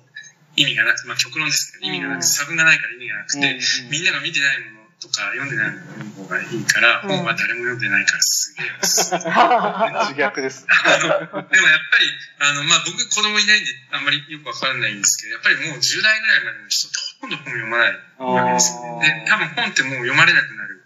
し、本読むのも多少筋肉、頭の筋肉が必要なんで、それ鍛えてないと多分後から本読むようになるっていうのは多分ないと思うんです。だから本を読む文化ってほだんだんされていって、と思うんですね。で、別にそれは、まあ、もちろん、あの、書籍の編集者としては悲しいことではあるんですけれども、ただ、まあ、彼らはそれこそ、だから、あの、夜中にチャット GPT に人生相談するエリさんの友達みたいに、友達ではない。あ、友達じゃないですね。大学生がああ、しそっかそっか。はい。あの、新しい関係は言ってなかった新しい、その、情報の、その受け取り方みたいな。た。うん。だからもしかしたらこうリニアに続く文章の連なりの中から、その話のプロットを引き出すのは結構不得意かもしれないけれども、でももしかして同時に起こるその映像の中から、その意味をこう抽出するのとか、多分若い人めちゃくちゃ得意じゃないですか。すよね最近の映画とか展開が早すぎて、結構わかんない時があるんですけど、うん。あの、だから多分全然違う情報の取り方とか読み方とかインサイトの取り方とかがあって、うん。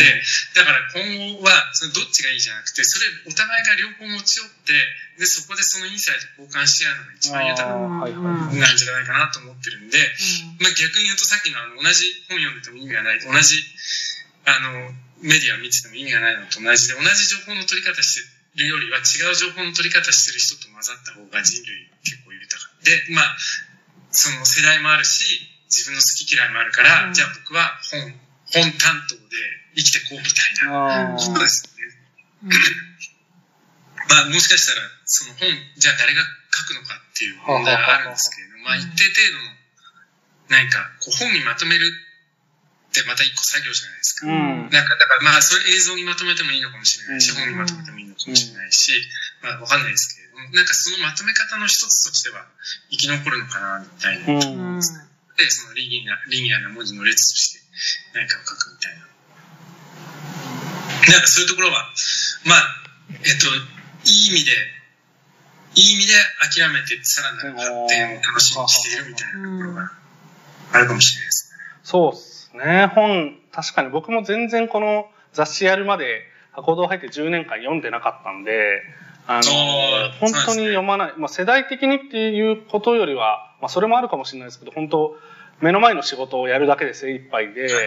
で、まあ仕事に関係する本は、まあもちろん読むんですけど、結構まあ、担当直入に必要な情報を摂取するみたいな感じだったんで、いわゆるなん。ていうのか、あの、なん。ていうのかな、なん。か、もう少し世界はどうなってんのとか、これからどうなっていくのかみたいな、なんというか、こう、ものを考えるために本を読むみたいなことっていうことは全然してなかったんですよね。でもなんか、いざこの雑誌をやり始めて、まあ本に触れるようになっていくと、まあその、なんていうのかな、実用的なものも含めですけど、実用的なものもそうだし、考えさせるものもそうだし、まあ小説みたいなのもそうだし、結構な、なんていうのか、そういう情報の摂取をしてこなかった10年間っていうことが、ものすごく、僕の中では、あのなんていうのかな、女装？女装っていうのかな？なんか何もなかった10年の後にそれが来るって結構すごいことだなと思って、怒涛のように情報そういったこう情報を摂取していったんで、多分なんかあの5年でだいぶこう脳みその構造が変わったというか、で短すごい。で、かつコロナもあったから、もう短期間で脳の構造が圧倒的に価値観とか、なんかすごいわ、もちろん変わってない部分はあるけど、なんか変わる、変わることをめちゃくちゃ肯定的に受け入れて、あ、こんなに変わるんだ自分は、みたいな、変わっああ、面白いですね。なんか変わったらしいです。上西さん曰く。たあ結構デザインチームでやっぱり、小野さん最初あんなに本とか読む読みたくないし嫌いだって言ってたのにねみたいななんかすごいやっぱ考え方とかうもん。すごいなんだろう変わった気がする。うん。えー、それ5年間、いや、語彙増えましたよ。だからさっきのベンヤミンの話とか普通になんか知ってますもん。アウラの話だと思うんですけど。でも5年前だったら全然ベンヤミン聞き取れてないみたいな感じだと思いますよ。うんそう。いやすごいよね。うんそう、だから、なんかこの経験を通して言うと、なんだろう、こういう、なんだろうな、その10年読んでこなくて、この5年読んだっていうことのこの変化感の、この、なんていうのかな、こう、なんていうの、そういうの、こう、ベクトルの差みたいなものを、めちゃくちゃ振り幅は僕の中であるので、うん。なんかそれを考えるとこう、読まなくなっていくってことはあるとは思うんですけど、なんだろう、それは単純にけ欠落していく、け人類から欠落していくみたいな、結構ネガティブなんだなっていうのはすごい思いましたね。まあそのリプレイスが何かあればいいのかもしれないですけど、なんかこう、当然ウェブの記事とかめちゃくちゃ読むんで、そのもともとずっと。だからそれでは得られなかったって思うと、うなんかなんだ、その、そういうものが、情報の摂取の仕方とか、情報そのものがなくなっていくっていうのは、なんか、結構、すごい大変なことなのかもしれないなって今、聞いてて思って、なんかそのリプレイスを考えるのか、まあ、脳みそに直接なんかインストールするのか、なんかそういうことなのかもしれないですけど、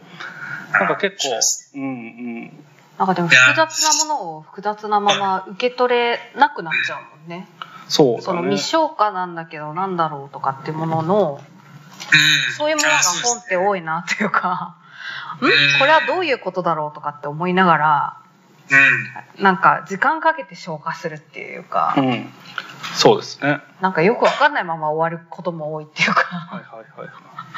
い。だけど、後から紐づいたりとか、はいはい。でも今ってもうちょっとそのタイパみたいな時代だから、もうちょっとこう、わかんないものはうん。最初ちょっとこう排除したりとか、なんかわかりやすくしちゃうとか、うん。それによって欠落するものが結構ある気がするんですけど、うんまさに、それすごい、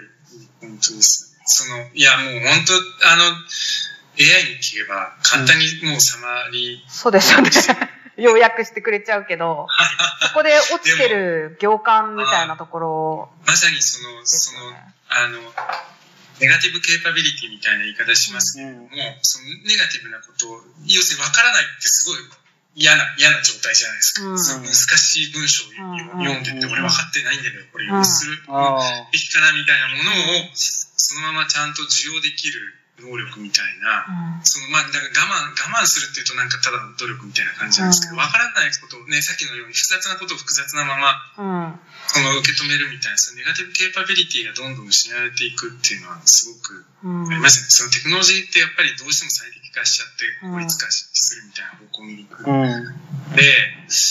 まあ、そこはすごくありますその代わり、その分かってることの量はめちゃくちゃ多くなると思うんですよね。うん。だからそれもいだからそこいいいのことなのかトレードオフかな。え？いいことなのかなと思って分かんなくなっちゃう、もわうなんか。はい。で例えば、でも本当昔の、な昔のっていうか、雑ですけれども、うん。はい。なんかこう、近代の小説とか読むと、う。うんん。本当一つの恋愛とかだけで一生思い悩むみたいな話じゃないですか。うんだから、本当に一つのままならない状況だけで人生を送ることが、まあ、まあ、すごい乱暴な不けです。まあそういう人生もあれば、うん。多分もうなんか昔の人が1万人寄ってたかってもわからなかったぐらいの体験とか知識とかをもうなんかいろいろとこう経験できるはいはい。ような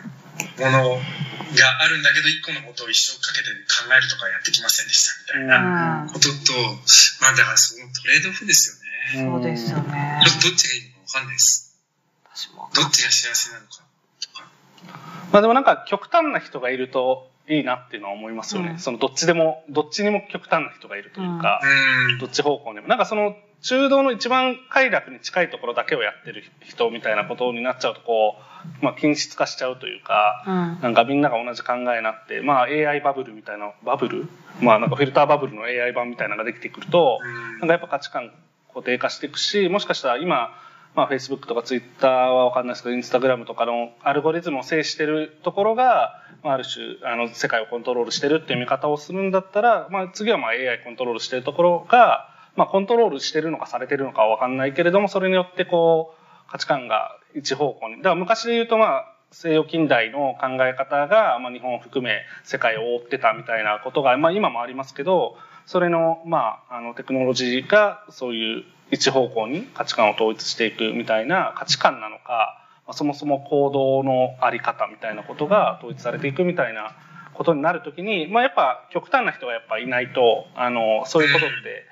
なんだろうな。行き過ぎる人がいると、やべえって思う人が出てくるとか、やっぱ最初からもう、それはもう絶対私はやりませんみたいな人がいると、まあそれはそれで極端だな、みたいなことで、なんかやっぱ極端な人の存在が、まあトリックスター的にめちゃくちゃ重要になるんだろうなと思ったりしますね。あの、外れ値をどれだけ許容できるかですよね。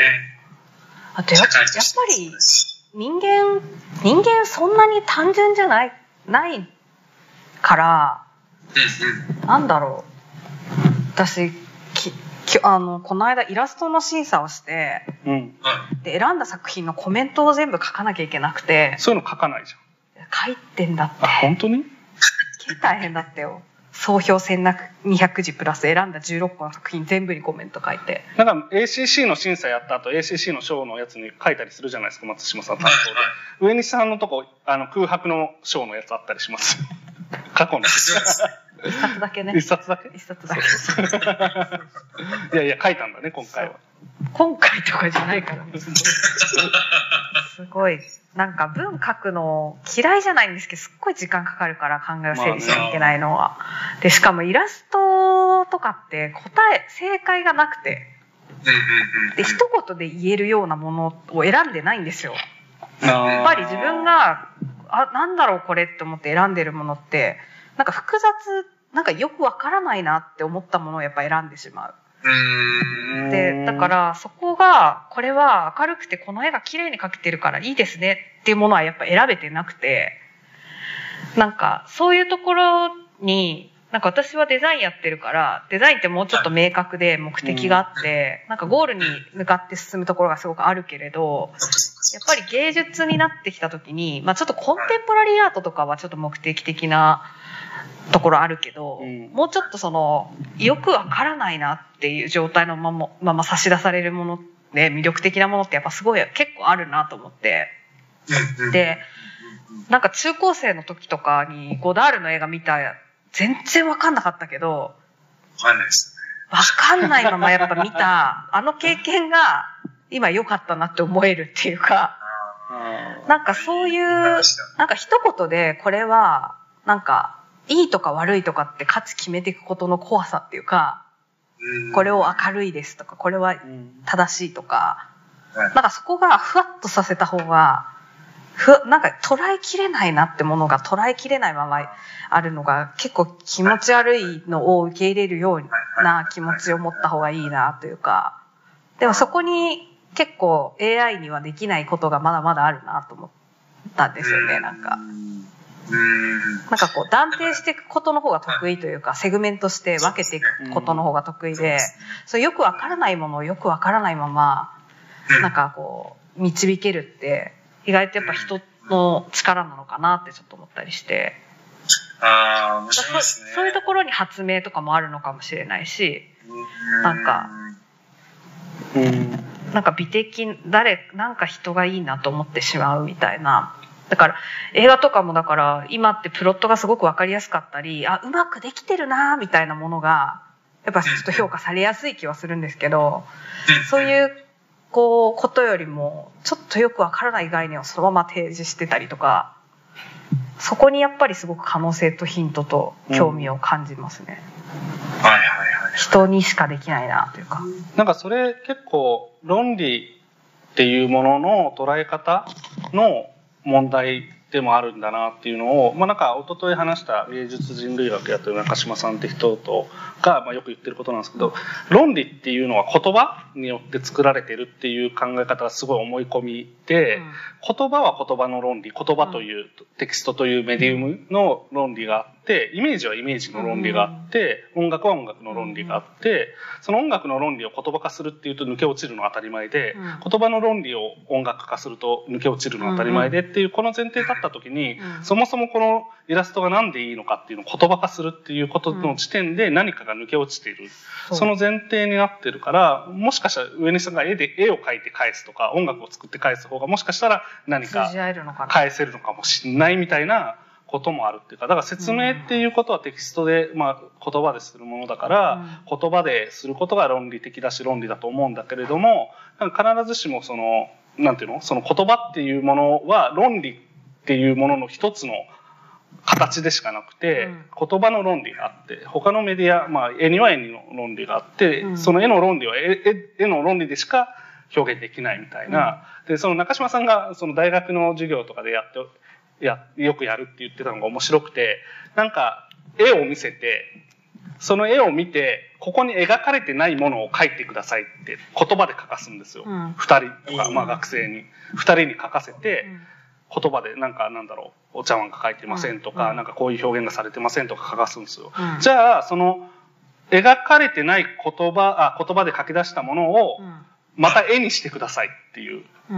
のを言うんですよ。ん描かれてないものを描いてくださいですね。うんだから絵として。うんで、言葉で言うと、あ、言葉をすり合わすんですよ、二人で。うんあ、確かに描かれてないねっていうう、んすり合うんですよね、そこで。でも、それをそれぞれじゃあ、ばバラバラに分かれて絵にしてくださいって言ったら全然違うものが現れるんですよ。だから言葉では、そこにあるイメージっていうのは、あの、まあ、それぞれが描いたイメージっていうのは描けないっていうことを、まあ、それで感じてもらうみたいな、言葉の論理の違いと、まあ、イメージ、絵の論理の違いみたいなことを、うん。なんかそれで体感してもらうみたいな話をしてて、うん。あ、なるほどなと思って、うんうん。そう。いや、なんか今、二人の話を聞いていて、すごいその生成 AI のことを考えてたんですけど、はい。そのプロンプトエンジニアリングじゃなうんうんいですか。突如、その言葉っていうものがものすごく前傾化してきて、うん。まさにあれ何をやってるかっていうと、プロンプトっていう言葉を入れることによって、うん。絵描いたりとか、音楽作ったりとか、まあ文章もそうなんですけど、うん。まああらゆるものがを言葉で還元するっていう、でまあもしかしたらすごく知識的なもので、そういうものなくなってくるのかもしれないんですけれども、うんでもさっきのね、あの映画の母の話出て、僕もちょうど今日、昼間 Google の人とそういう話したんですけれど、うん。まあ今週とか先週か、あのーアンドリーセン・ホロウィッツのマーク・アンドリーセンが割と AI が世界を救うみたいな、まあ、うん。すげえポジショントークなんですけれども、うん。そういうのを出して、まあ、あれ世界的に影響あるんですけど、やっぱり、で、あと、今週、ワイヤードでも、あの、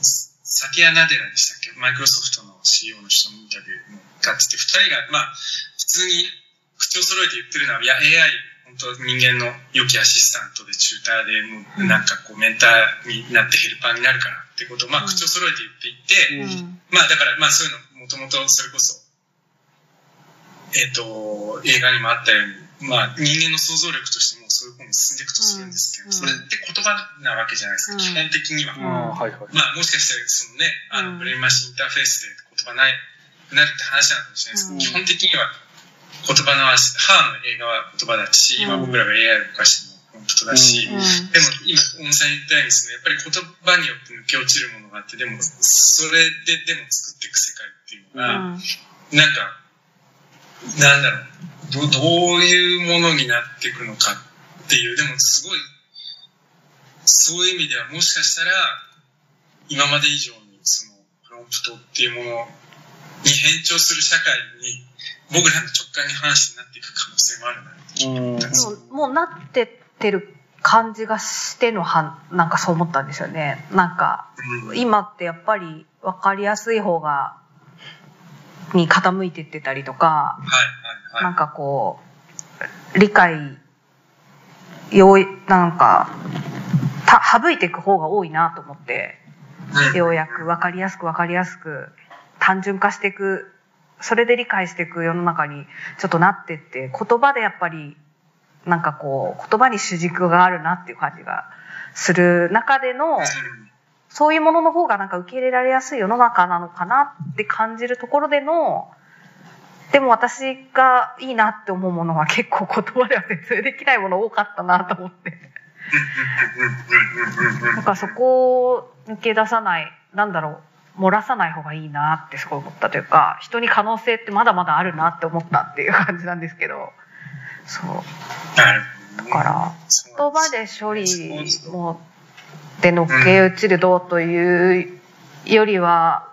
やっぱりちょっと理解しきれないものとか、説明しきれないものの、を生み出す可能性があるのは人だなっていうか、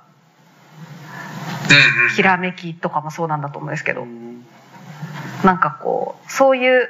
理由はないけどいいかもみたいな感じを共有できるってなんかすごいことだなと思って、うんうんうんうんうんうん。なんかそこに可能性を感じたっていう、なんか、これでもでした。僕めちゃくちゃひねてるから、なんか分かりやすいものダメ批判めちゃくちゃ最近多いから、なんかその言説自体が偏ってんじゃないかとも思ってて、それは私も思ってるのよ。そう、だから、だから嫌いというか。うん。だから、分かりやすいものが、どうあれ、どうあれば良いのかっていう方の議論があるといいなと思ってて、うんそう、分かりやすいもの全てを否定するよりは、まあ、まずはそこから始まっていいんだけど、なんか分かりやすいものもう肯定できる分かりやすいものっていうのは何なのかみたいな議論もあるといいなみたいなのをすごい最近、最近思うようになって、まあ、なんか分かりやすいもの全てがダメなわけじゃないというか、何かこうメッセージをするときにそれが分かりやすいことによって実際人が動くみたいなポジティブに動くまあネガティブに動くもあると思うんですけどことはあるのでなんかその言葉なり絵なり何でも分かりやすいものの使い手と受け手のまあ認識の問題ではあるのでなんかそこのなんだろうな分かりやすいっていうことを肯定的にどう捉えるのかみたいなことも最近は実は考えて考えたいなむしろ肯定的な世の中じゃないの？あーっと、わかんない。僕には、それ、その肯定的にまだ思えてなくて、うんなんか分かりやすいことが、分かりやすいし、すぐ分かるし、分かった気になるっていうことが蔓延している世の中だなっていうのは当然思っててよく。うん。で、その中で、なんで分かりやすいのがダメなのかってことよりも、なぜならその言説は結構まあいっぱいあるから読んできて、なんで、なでもその、そんな中でも分かりやすいっていうことのなんか重要性とかっていうこととセットでそれがなんか語議論したいなみたいなふうに思っているってい。だから分かりやすいものが受け入れやすくて、受け入れやす、分かりやすいものの中にこう、加害性があるものが、まあ含まれているっていうのはすごいわかるけど、なんか一緒くたにか分かりやすいがダメみたいな感じになると、なんかそれはそれで違うなと思ってるかあんら、まりそのを否定する意見を私はむしろあんまり聞いたことがなかったから、あ、どれを否定する？その分かりやすさを、がダメだよね、みたいな。うんうんうん。そう。だから、なんかどっちもあっていいと思うんだけど、なんそうだねか、。そのどっちのものの議論が、なんかまだ僕の中では結構偏ってるなっていう印象があるっていう。だからなんかそこをなんかは考えたいなみたいなのを最近思ってるっていうい。や、あの、ワイヤードいつもなんか分かりにくくて、全然難しいって言われるんで分かりやすい。そう、そうですよね。そう、だから、うん。うん逆にだ、まあ、だからそういう僕の立場から言うと分かりやすくするってことも一つの才能は必要ですいや。そう思います、そう思います。はい。まあ、よく言われる頭良くないと分かりやすくできないみたいな言い方も言うにありますもんね。そう。かといってなんか分かりやすいのが得意だからってこう解説屋さんになってしまって本当にその人が分かってないこともなんか分かった風に解説してしまうみまあ、たいなのはそう良くしたろうなところだけポンポンポンポン。そうですよね。だからそういう現象もあったりするから、なんか、そう、だからなんかうまい、分かりやすいっていうののポジティブな、分かりやすくするって一つの、まあ、技術じゃないですか。その、うんそれはもう SNS と一緒で技術なんですよね。だからその技術のなんか有効で効果的な使い方みたいな、ポジティブな使い方みたいなのは、なんかもっと議論されると、なんかこういう分かりやすくしする仕方はありだけど、こういう分かりやすくする仕方はなしだよねとか、なんか、まあ、今のそのままではないかもしれないけど、なんかそういうのが見えてきたいなーっていうのをちょっと思ってる。なんかすごくまた雑誌の話に戻るんですけれども、雑誌の作り方とかを考えていてもやっぱりねあの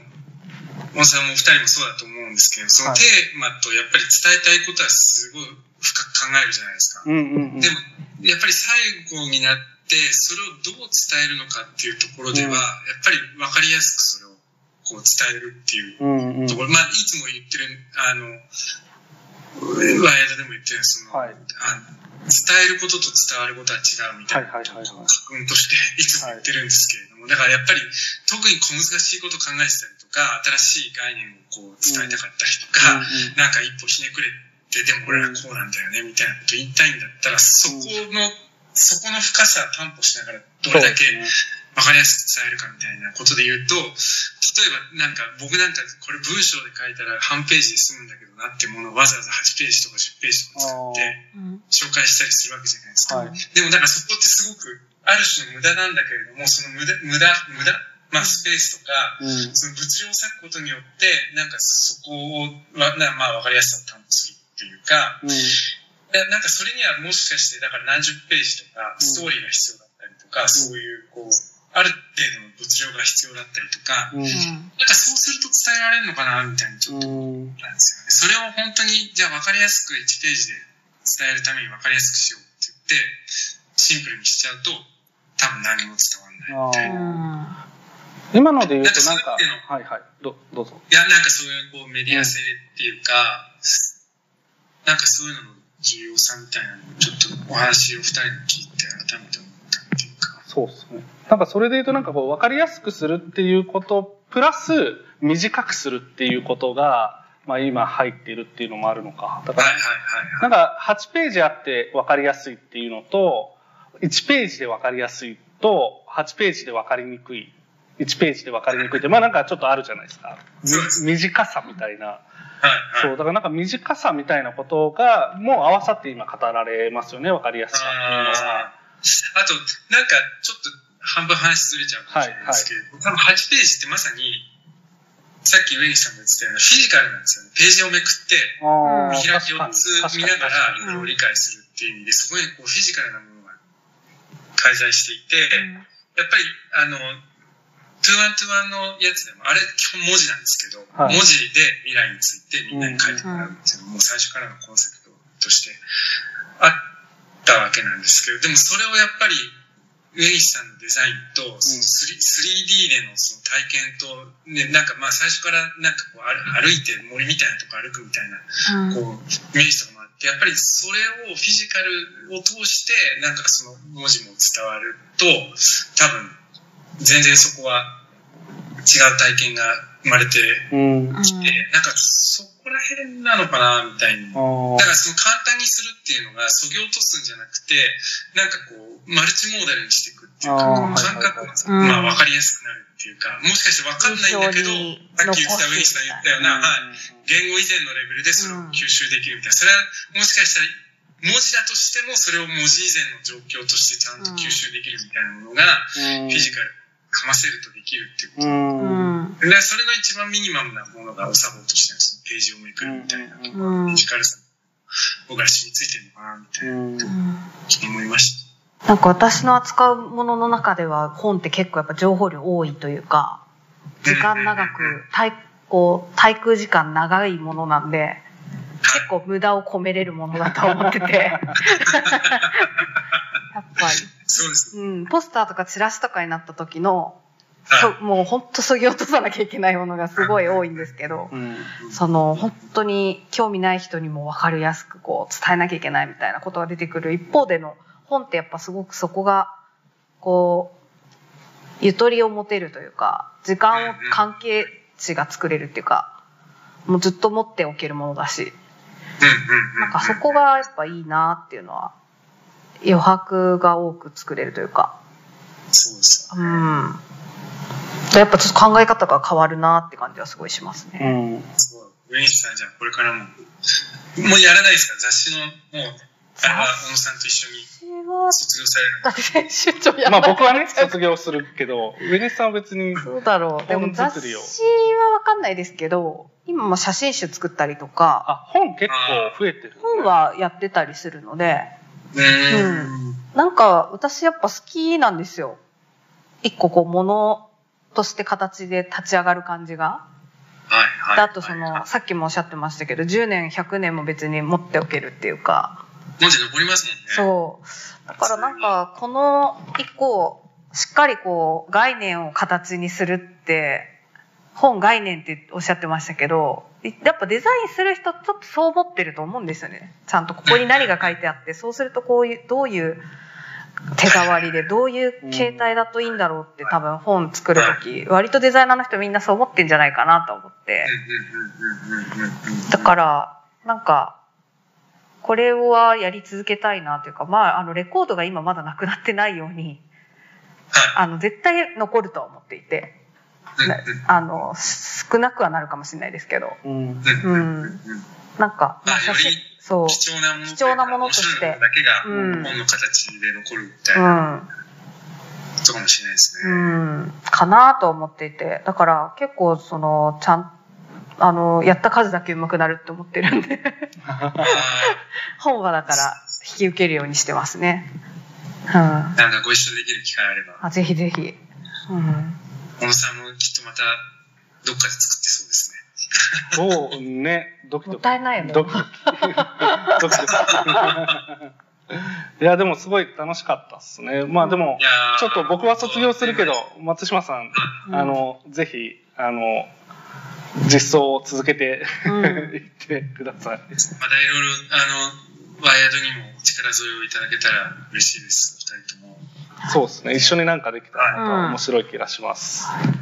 じゃあ今日はこんな感じでちょっと本題も話しつつ、他のことも話しつつ、本について話しつつ。いやー、本当よかったなんか、うんお二人直接会いたかったのにめちゃくちゃ残念ですが、またの機会にぜひ。そうですね。また機会はあると思うんで、うんぜひぜひ。はい。では、ありがとうございまはいす。ありがとうございましたいや、本当に連日お疲れ様でした。とんでもないです。ありがとうございまありがとうございます。す。明日も頑張ってください。あはい。じゃあ、りがとうございます。おやすみなさいおや。すみなさい対。馬さん後ろにポスター飾ってくれてたよ。本当？不安の。えー